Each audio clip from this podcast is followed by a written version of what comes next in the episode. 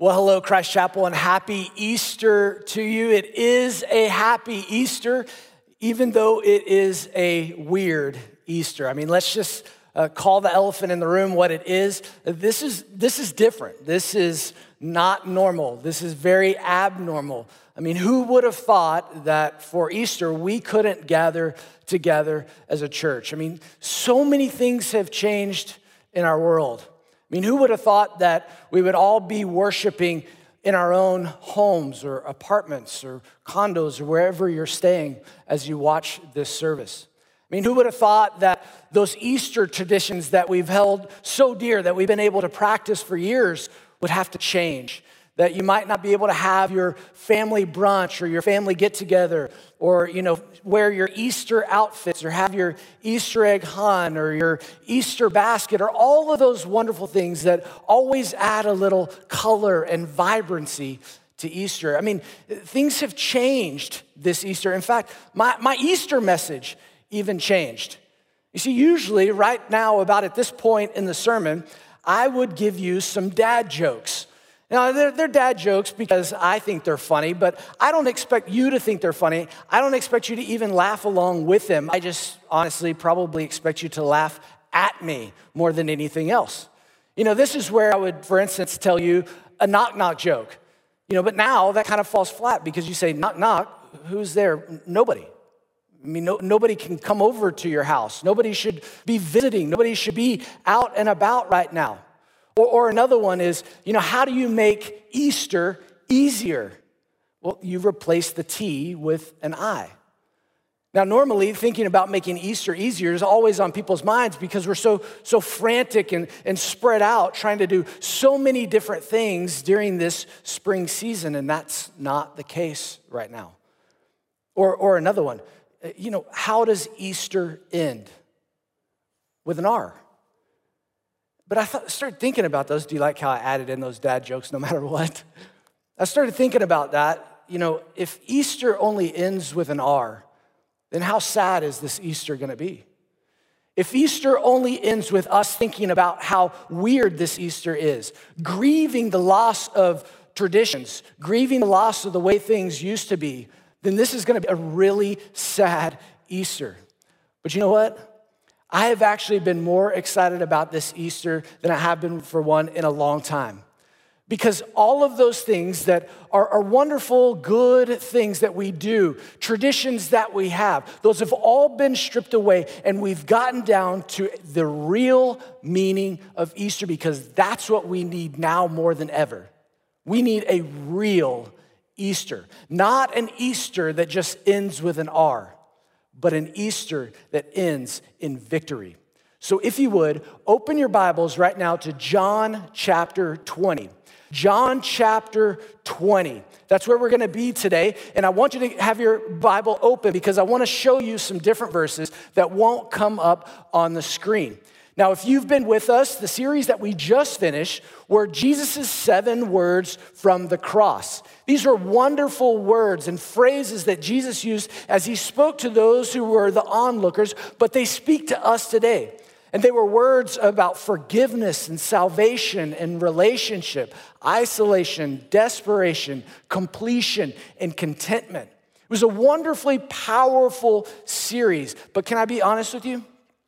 The only thing that makes those words powerful are if they aren't Jesus' last words. Because if those are Jesus' last words, then those words are no better than any other dying person's last words.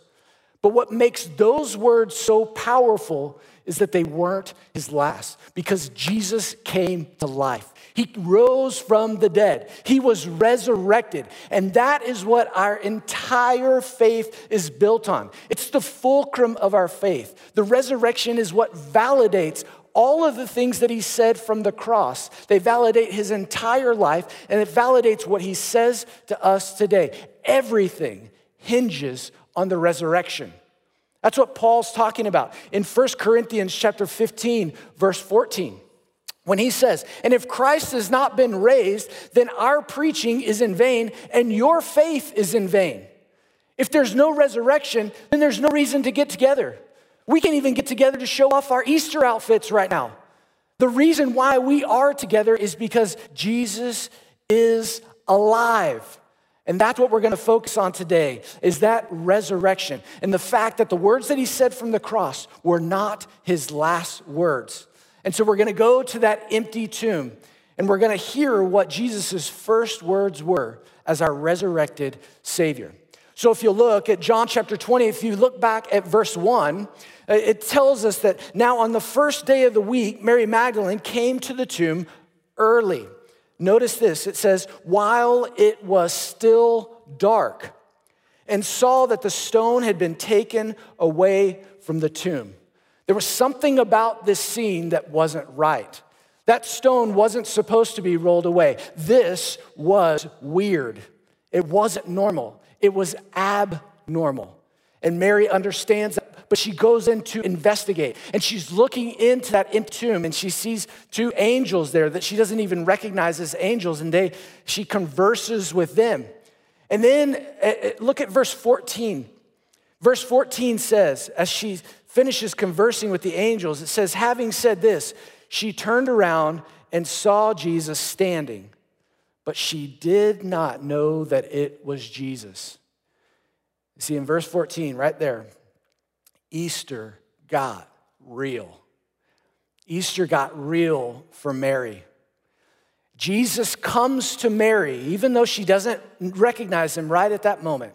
And she comes to her in her darkness and in her grief because he cares for her. And he says three things to her that are applicable not only to her, but to our lives as well. Because, see, just as the way that Jesus steps into the darkness to meet with Mary, into this abnormal and weird situation, he wants to speak in the same way to us today, into our dark circumstances, into our abnormal circumstances, into our weird but happy Easter. And so I want to show you what those three phrases are and then tell you how those can apply to your life so that this Easter doesn't end with an R, but it ends in victory. So let's look at those three, three phrases because what I want you to see is first that Jesus is alive and he speaks words of compassion. The first thing that he says to Mary is a word of compassion. If you'll remember in our series on the seven words from the cross, the first three statements that Jesus makes are all focused on other people. We would all, at least myself, I would probably focus things on, on me, on my problems, my suffering. Jesus, no. Always focused on others. And when he intervenes with Mary at this empty tomb, he speaks to her compassionately. Look at verse 15. Verse 15 Jesus said to her, Woman, why are you weeping? Why, why are you weeping? It's this compassionate question that he asked Mary. In fact, the Greek word for weeping there actually means to heave. And I don't know if you've ever cried that hard. I know I have. When the, the weeping just involves your whole body, it's not just your face, it's not just your tears, it's not just your eyes. It's everything. It hurts so bad. Your heart hurts so bad that your whole body is involved and your whole body hurts. Mary is weeping. And Jesus comes to her and says, Why are you weeping? Now, you think that's an obvious question to answer. Uh, I mean, Jesus, why are you even asking that? Doesn't he know? I mean, of course, she's weeping because she just lost a friend. She's been following Jesus now for many months, and now he's gone. Not only was she traumatized by, by the whole crucifixion, but now she wants to go and grieve with his body and put ointment and spices on it. And now she can't even grieve in that way. She can't find him. She wants to connect to him again. That's why she's weeping. And Jesus enters into that with compassion. Let me ask you today on this Easter why are you weeping? That might be an obvious question, but Jesus want to, wants to enter into that. Maybe you're weeping because you're grieving the loss of normality. You're grieving the loss of traditions that you've held dear. Maybe you're grieving the loss of a job. Maybe you're out of a, of a career right now. Uh, maybe you're grieving the loss of a loved one. Maybe you've lost a loved one recently, and maybe this is the first Easter without him. We say, Why are you weeping? And you go, Cody, duh. Like there are real things going on in my life, and I know that. And what I want you to know is that Jesus steps into that. And he approaches you with compassion, not to ask you why you're weeping, to make you feel bad about that, but because he cares and because he wants to act. And that's why he gives us not just the one question, why you're weeping, but he has a second question for Mary and a second question for us. Because, see, Jesus is alive and he also speaks words of concern. He speaks words of concern. As he approaches Mary in the dark and asks her why she's weeping, he then says, Well, hey, what, what, are, you, what are you looking for? Remember, Mary had gone to the tomb to go and look Jesus' body, to look for his corpse. And he asks her a very interesting question. Look at verse 15. He says, Whom are you seeking? Whom are you seeking? Again, because we have the context, that seems like an obvious answer. But actually, if you think about it more, it's a really interesting question that Jesus is asking her. Because what he is asking her is a who question. Whom are you seeking? He asked her, a person. Aren't you looking for a person? And Mary wasn't looking for a person. She was looking for a corpse. She was looking for a who, but a what? She was looking for a dead Jesus. And there was no dead Jesus to be found. See, I think that's why Jesus asks her that question, because he's concerned. He's concerned that she has the wrong perspective, that what you're looking for is a dead body, and Jesus is alive. It's, he's not a what, he's a who, he's a person who speaks. And she had forgotten all of the promises that Jesus had given her when he was alive, that he wouldn't be dead for long, that he would be resurrected, that he would come back to life. And, you know, I find that to be true in my own life. That oftentimes when I forget God's promises, I stop seeking a who and I start seeking what's. And so let me ask you on this Easter whom are you seeking? Who are you seeking? Maybe you haven't been seeking a who. Maybe you haven't been seeking a, a person, but you've just been seeking what's. I think our world is easy to seek after what's. We seek after the next experience or the next uh, great thing that we can get materialistically, or, or we seek after a promotion, all of those what's. And if anything, right now, with uh, the way things are, I hope that it has driven us back and stripped away all the what's to show us what's most important are the who's in our life. Because you see what? All of those what's in our life will end up being dead ends. They all end up being just as empty and void as the empty tomb. And that's why Jesus wants to reframe the entire thing and say, it's not what you're seeking after, it's who. Because only in Him, the one who is alive, is true life found. That's why He asks her, Whom are you seeking? But He doesn't just ask her questions because I know that can be frustrating that in the midst of, of grief, when all you get are more questions than answers. But he has one of the most powerful statements that he says to Mary next. And that word is word of comfort. You see, Jesus is alive and he speaks words of comfort. You know, remember, it's dark. That's why I wanted you to understand that context. It's dark, and Mary it may not be able to recognize Jesus because of how dark it is, or maybe she doesn't recognize him because she's cried so much, and maybe the tears are in her eyes, or maybe her eyes are so swollen from how much she's been crying. But she still hasn't recognized him up to this point. And then in verse 16, Jesus said to her, Mary. Jesus speaks to her her own name. And in that one word, everything changes for her. You see, she didn't recognize him. She didn't understand what was going on. Everything was weird and abnormal. But as soon as she heard Jesus call her name, everything fell into place. She was comforted by hearing her own name from Jesus. It was if Jesus said, it's me. You know, I remember back when I was in college with uh, my buddies, And when our buddies would, we would date these girls back in college, if we weren't sure exactly where we stood in our relationship with them, and we were cowardly college guys, and we didn't want to just straight out ask a girl, like, hey, do you like me or anything, we would oftentimes employ the it's me test. That means that you would call up the girl, and rather than saying, you know, hey, it's Cody, you would just say, hey, it's me. And if you said, hey, it's me, and she responded, oh, hey, Cody, then you knew you were in a good spot. You knew that she had you on her mind. You knew that she was so uh, familiar with your voice that you had a strong connection. But obviously, if you say, it's me, and she says, it's who? Not a good relationship. But you see, Jesus, when he says, it's me, it's almost as if Mary says, it's you. All it takes is for him to say, It's me, to call her name. And she, and she knows exactly who it is. You see, Jesus is alive. And because he's alive, it changes everything. It changes everything for Mary, it changes everything for you and for me. And so I want to give you three very quick things for this Easter. Because he's alive, your life can change. Because he's alive, your Easter doesn't have to just end with an R, it can end with a changed life.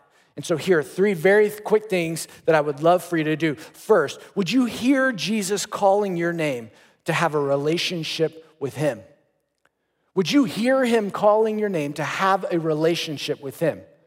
Uh, he, he knows your name and he's calling your name. In fact, John chapter 10, when Jesus is himself and he says, he describes himself as the good shepherd. In John chapter 10, verse 3, he says, The sheep hear his voice and he calls his own sheep by name and he leads them out. He knows his own sheep and he calls my name. He is calling your name. And I know what some of you are thinking. Some of you are thinking, Cody, he doesn't know my name. He, he wouldn't want to call my name. Do you know where I've been? I have been in such dark places in my past. Well, let me just remind you where Mary had been. Remember, Mary was, was relieved. Jesus healed her of seven demons in her life. Now, I don't know where she got those from, but uh, to be honest, those probably came for, from her participating in some pretty dark things in her past. She had a past. And Jesus still pursued her and still wanted a relationship with her, just like he wants a relationship with you. And maybe you're saying, well, Cody, I am, so, it's not even about my past. I'm just so far away from God right now. Remember in Luke 15 when Jesus tells the parable of the lost sheep? And he says, He's a good shepherd. And he says, I leave the 99 to come after the one. It doesn't matter how far that one is away, I'm coming for you. Jesus knows your name and He's calling you to have a relationship with Him. Would you listen to Him? Would you hear Him? Would you soften your heart and open your heart to hear His voice calling your very own name? Because if you hear Him call your name, then what I want you to do is I want you to turn to Him. I want you to turn to Jesus to find eternal life. See, when, G- when, when Mary hears Jesus calls, call her name, it says, the text says that she turns, that she turns to him. And when she turns to him, she literally turns from the darkness of the tomb to the light of the world. She turns from grief to joy, from death to life, from grieving to hope. She turns to him. And I want you to turn to him today. The Bible actually has this biblical word for turn, and that word is repent, which means to change your mind or to turn the other direction, to stop pursuing whatever you were pursuing and to turn to God and start following the one who leads you, the good shepherd. And that's what I would ask that you would do. Because, see, if you're pursuing anything other than Jesus, that's called sin. And we've all sinned. All of us have sinned in our life. We have all sought after things that are not God.